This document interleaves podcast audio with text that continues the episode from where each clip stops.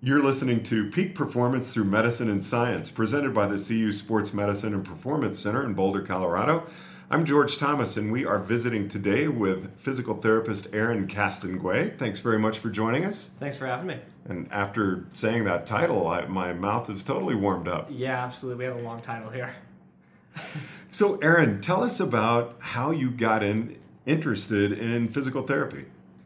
Uh, well, that brings me back to high school. I was um, I was a football athlete then, and I got well. I guess long story short, I rolled my ankle, and uh, that's how I figured out that physical therapy was even a profession. I didn't really know. I knew as a as an athlete that I wanted to do something active, but I didn't know exactly what I wanted to do. And then after being injured, I got to see the science of recovery and the science of rehab, and it was just fascinating. So I decided to get into it through Ithaca College, and um, I've been a physical therapist ever since. Really? Mm-hmm. So it just kind of took a hold and you went after it. Yeah, I was really inspired by my therapist that I was working with. He was just really, really knowledgeable. I'd worked with some MDs, and um, there's just a lot of different ways that you can heal the body. And as a physical therapist, without using any pharmaceuticals and being able to teach someone how to reprogram their body was fascinating. But being so body aware, I thought it was really helpful. Are there specific sports that you're more interested in working with, specific athlete types? Uh, I think that's evolved over time. Um, initially, especially as a kid, you're not really. I'm from the East Coast, Massachusetts originally, and we don't have a ton of adventure sports. I mean, there's skiing, but rock climbing is not a big thing. Even cycling is kind of an up and coming um, sport, at least where I was in the in the west end of Massachusetts. But I was more interested in football and uh, track and what else, um, baseball. But now, as as I've gotten more into the outdoor scene, skiing and cycling are pretty much my primary. Gee, in Boulder, I can't imagine. yeah, exactly.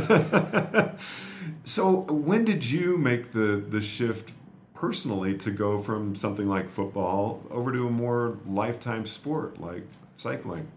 Um, so in college, actually, intended, instead of doing a, a, study abroad, I did a semester with NOLS. It's the ah. National Outdoor Leadership School.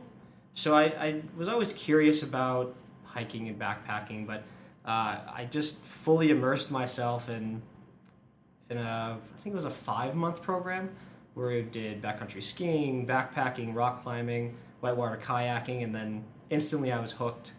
And football didn't seem so challenging anymore when you were gargling water in rapids. So it was definitely eye opening, but also really inspiring at the same time. So I've got to ask, what's it like as a football player mm-hmm.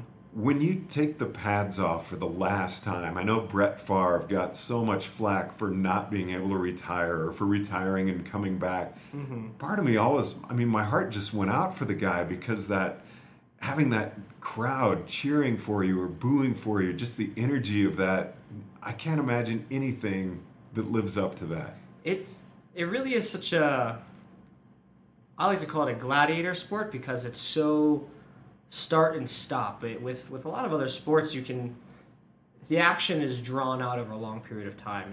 With cycling, especially, I mean, you when you make your attack or you you know you're you're in the peloton. I don't know. It's it's it's more drawn out where you can think about what you're going through the motions. In football, it's um, the play. The action is only about five to eight seconds long per play, so you have to be immediate and then you stop. And so is the adrenaline and the reward.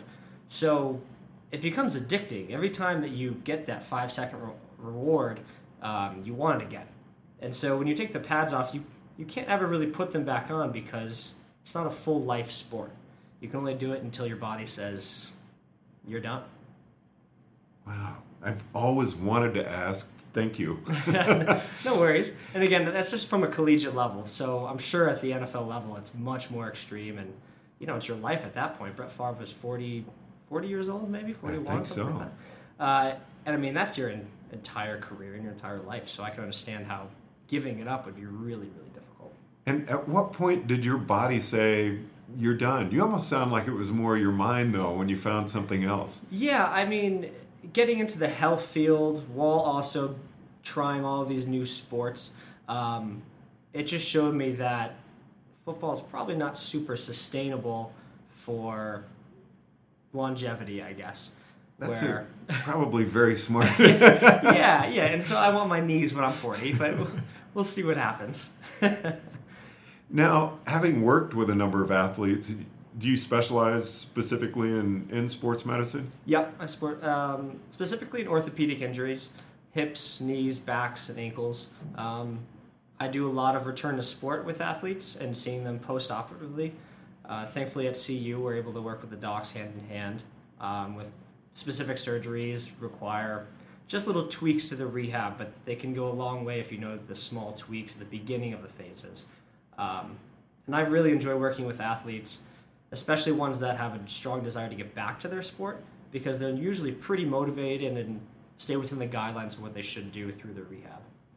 How does rehab vary from athletes that are runners, cyclists, uh, people in something contact like football? Mm-hmm. Um, I know rehab's got to be somewhat similar, but it also would have to be really different, wouldn't it, from sport to sport?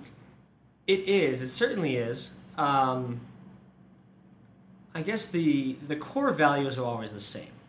So what you're the healing process doesn't change from person to person. It's more of the psychological aspect, I guess, of the athlete. Um, you definitely seem to have different personalities with different uh, sport types, but that's that's more of the individual and not not so much on the medical basis, but more on the personality and psychological basis, I guess.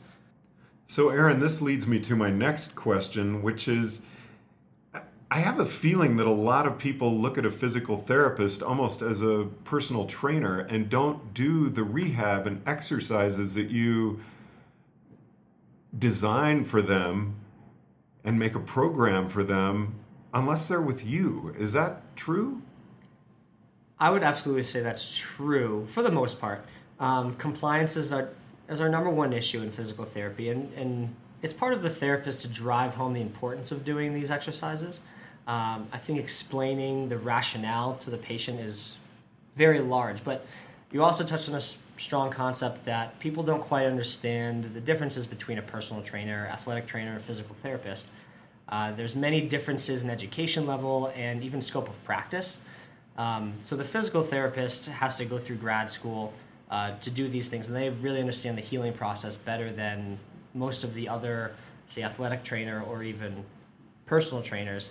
Um, so that's but that's another topic in itself. Back to the compliance, the physical therapist they need to make it simple but also precise, and that's where the art of the science comes into it. I'd say because especially for the athlete, they want to know what they're doing is worth their time. Um, people don't want to waste their time; they want to be beneficial. So if you keep it simple but yet meaningful, I guess then the athlete's more likely to do it. Uh, at the beginning of my career, I'd give way too much. I was just too excited, give people seven to eight exercises every time they came in. And realistically, people barely have time to exercise in their daily life as is, especially if they don't do it at baseline. So if now you're trying to, to ask them to exercise and you're giving them too many things to do, they get overwhelmed and don't do any of it. So to make it simple, you give three to four max and say, really hone in on these, and we'll work on specific things when you come in. So it's okay to only do a few on your own, um, as long as the, it is done, because it is beneficial to do it on your own. Otherwise, not forming good habits leads to just sedentary lifestyle, I guess. Do you often work with an athlete's coach or their trainer and say, look, this is what we're doing? you need to avoid this with the athlete mm-hmm. i really need you to focus on this or is that really more that person's job to do that uh, it it is a lot on the patient's shoulders to do that. But absolutely we always leave it open for communication. Um, the coach is busy and so is the physical therapist usually. But there's been multiple times where I've spoken to them on the phone or I write a specific note if I really feel like it's it's um, it's necessary, especially for young athletes. Uh, young athletes that are getting into weight training for the first time and coaches are trying to teach them how to do it. Sometimes it's overwhelming for the coach unless they have a piece of paper from the therapist saying, avoid X, Y, and Z, but they're able to do this. It really helps clear things up rather than just having the young athlete try to explain something that they don't really know. Um, but then also when it comes to the higher levels, being on CU's campus, occasionally, especially with the lacrosse team, we have a really great um, relationship with a lacrosse coach doing ACL screenings with them every season. So he stops in every now and then specifically to ask about his athletes. And it's great because then he knows this particular person during their strength training will go and do their rehab portion while they are on something. And then when it gets to the training and I guess cardio aspect, the athlete can then jump in and have no problem. So really, it helps with team mechanics. And I guess the end message is the communication line is always open. We're, we're always open to doing that. We're visiting with physical therapist Aaron Castonguay at the CU Sports Med and Performance Center. Aaron, I want to step back from that a little bit. Ask you, how did you get into cycling? So, as a kid, I uh, I would bike around town everywhere. That was my main my main way to get around. I would leave around eleven and come back at six. Um, that standard. I'm come, kind of from a mountain town where my mom would ring the bell and we'd come home for dinner. We could hear it from our bikes. But that was just, you know, that was just the, the recreational baseline. I really got into cycling in grad school. We had one summer off in PT school, and three of my friends and I decided that we wanted to uh, get into bike touring. So we did, we made our own um, route, and we went from Canada to Mexico on the 101 and 1 through Washington, Oregon, and California, and explored the entire coast, and it was beautiful and incredible experience. So then how did you end up here at the uh, CU Sports Med and Performance Center? So specifically here, I uh, I moved out to Colorado about a year and a half ago from Massachusetts. Uh, I was working for Williams College at uh, one of their outpatient clinics um, called Williamstown Physical Therapy. It was an incredible place, and I was uh, doing a, a lot of training with cycling then for a tour ride out in Colorado and I did that. The first thing, the first thing I did when I made, moved to Colorado was a bike trip from Durango to Denver for over a week, and it was it's a great immediate way to learn the state. Um, and a great way to adapt to the altitude. yeah, immediately. My lungs were not happy initially. but then as I got into town, um, I had only heard whispers of Boulder Center for Sports Medicine's reputation. Um, and I had never met Andy Pruitt or even considered the fact that I would meet him. Uh, after moving out here, though, I was working for the Boulder Country Club, and still the the rumors of Boulder Center for Sports Medicine were lingering around town. And I happened to stop by, find, and they needed a physical therapist. And I was about two years out from school then. That's pretty young for this company. But uh, hit it off with the management and ended up being hired about a month later and since then I've been more adapted into their bike program and currently training for uh, one of their medical bike fitters.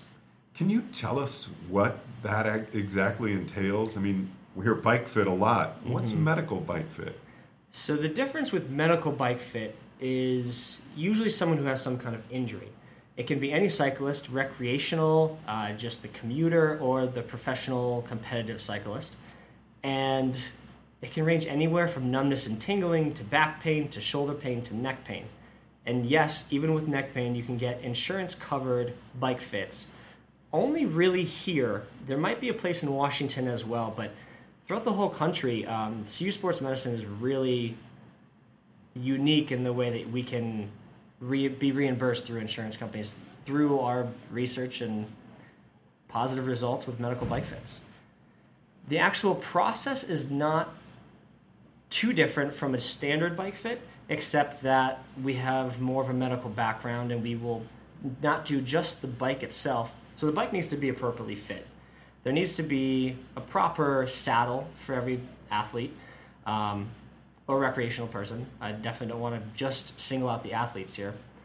And the height at which your seat is and the bars are at, and where your crank lengths are, all of these specific measurements come into play when you're doing a repetitive motion over and over and over. Uh, it's, it's the same concept as running. If someone has a poor running form or if they're trail running, and they develop IT band syndrome in their knee or um, a back pain. It's f- usually from some kind of mechanics or whether their shoes are appropriate, which change the vectors through their hips and their knees. The same thing is true with cycling. And so we have a whole analysis and video analysis. Um, we use sensors for hip, knee angles, neck angles, shoulder angles, all of these things. Oh, and also um, knee tracking, which is one of the most important. Uh, all of this that we have on a computer based system and with our eyes. So, back to the basic with this, we first fit the bike and then we talk to the athlete and tell them how they could adjust themselves to help, uh, like, say, their, their hip flexors are too tight and it's increasing the curve in their low back. That's what's causing their back pain. We can adjust the bike to accommodate for some of that, but then also we help the athlete accommodate themselves to uh, decrease their pain. I was going to say, I would think working with a physical therapist in conjunction with Bike Fit, you could actually give me some exercises to do that would relieve that pain while in that position. Absolutely, that's that's exactly correct, and it's. Uh, we currently have two therapists here who are working, and we have some biomechanic or biomechanists who do the specific bike fit and the measurements um, with anybody. That's more of a cash-based system. But then we also have an MD, uh, Dr. Glowney, who works with us as well, um, who also gives medical bike fits. So we work hand in hand. Usually, um, if we find a slightly complex situation, it's a real collaborative uh, atmosphere, I guess, that we have here. So it, it drives home the importance of health and balance for each athlete. Now, you were actually involved with the cycling team out at the U.S. Pro Challenge, correct? I was, yeah. It was uh, called Cycling Academy. They're an Israeli based team. They've only been together for about a year. Um, they're powered by Peter Sagan, so he helped raise them and, um, and fund their initial efforts. But since then, they've, they've become uh, quite a little reputable team. And this was the first time any of them had come to America. It was, uh, it was a great experience both for me and all the athletes. Can you go into detail? I mean, that Yeah. just sounds incredibly exciting. absolutely, absolutely. So, uh, I mean, how did they contact you? What? right, you know, I so I was always interested in the Pro Challenge. Um, never really thought about working during it, but their Israeli uh, manager, Ron, he contacted one of our MDs, who is an Israeli-based doc, and he um, he asked my manager because they needed a physical therapist. Again, they're a young team, so they don't, they don't have a, a medical core staff yet. Um, and if you jump to another country, you can't necessarily pay for a health professional to come with you. So they wanted somebody from Boulder Center for Sports Medicine at that time to go with them. And my manager thought that I'd be the best fit with my cycling background and general sports understanding. So I contacted their manager and we uh, we met in Steamboat a couple days before the race and made everything work. It was, you know, the craziest experience was it's even though they're an Israeli-based team, does not mean that everyone on the team is Israeli. They had people from Czech, Spain, um, Poland. Man, where else were they from? It was. I mean, there was definitely some Israeli uh, bikers, probably three or four of them, but they were from all over Europe. How do you overcome the language barrier? Oh, that was a challenge. that was a serious challenge. The athletes, uh, not all of them spoke English. Uh, the main, so that it was me and a massage therapist. We were the main medical staff, uh, and and Paolo, that was the massage therapist name. He was Italian, and he almost exclusively spoke Italian, and and I only have poor Spanish skills, good English and bad English, and that's where I draw the line. So him and I got really good at charades and using Google Translation. Translating through the phone was was how we communicated, and him and I were we weren't just medical staff, but when you go through a, when you travel with a team like that, everyone does everything. The manager is helping with the bikes. They're helping with uh, getting the athletes to and from. I was the RV driver, uh, looking after any injuries, helping Paolo, describing what he should be doing um, manually to help with some of these athletes. And then he would describe to me what they typically do in terms of schedule. So it was a big give and take. Uh, Paolo and I also we would make sandwiches and, and do all the nutrition and hydration for every race. So that was one of our jobs. Besides just whole, all the medical aspects of things, if any athlete needed anything, we'd stop what we were doing, help the athlete, and then go back to prepping for the next day. Um, so it was a really collaborative, but also uh, exhausting experience, I guess. Sounds like it. yeah. Uh, and the the language barrier again, it's that was the biggest challenge I think for the entire team. The athlete, the athletes themselves, they didn't mind so much because they they knew the um, the progression of everything. The, the biggest challenge for them was the altitude of being in Colorado. So, it, but we we all got over the language barrier. Everything went exceptionally smooth for the fact that the manager, thankfully, uh, the two managers spoke six or seven languages themselves. So they could translate to everyone. To everybody. Yeah, and so during the pre-race speeches, uh, he'd usually do it twice in two different languages, which was impressive in itself. Now, I mean, you seem like you really enjoyed it. Is there any chance you would have the opportunity to go back and do something like that? I'm not exactly sure. It's I, I know that we would work together again um, if they needed me. But as they're growing, they might find uh, a full time therapist, which I think is great for them. Uh, if not, though, I'm more than happy to work with them in the future. Now that I have this experience, I could also work with another team. Um, but it's that's not really my my drive. I I'm looking more for helping the athletes, uh, both pre and post of the race. Um, general fits for everybody, both competitive and staying in the clinic. But getting out of the clinic and being hands on on the field is, I mean, you can't replace that. It was an incredible experience.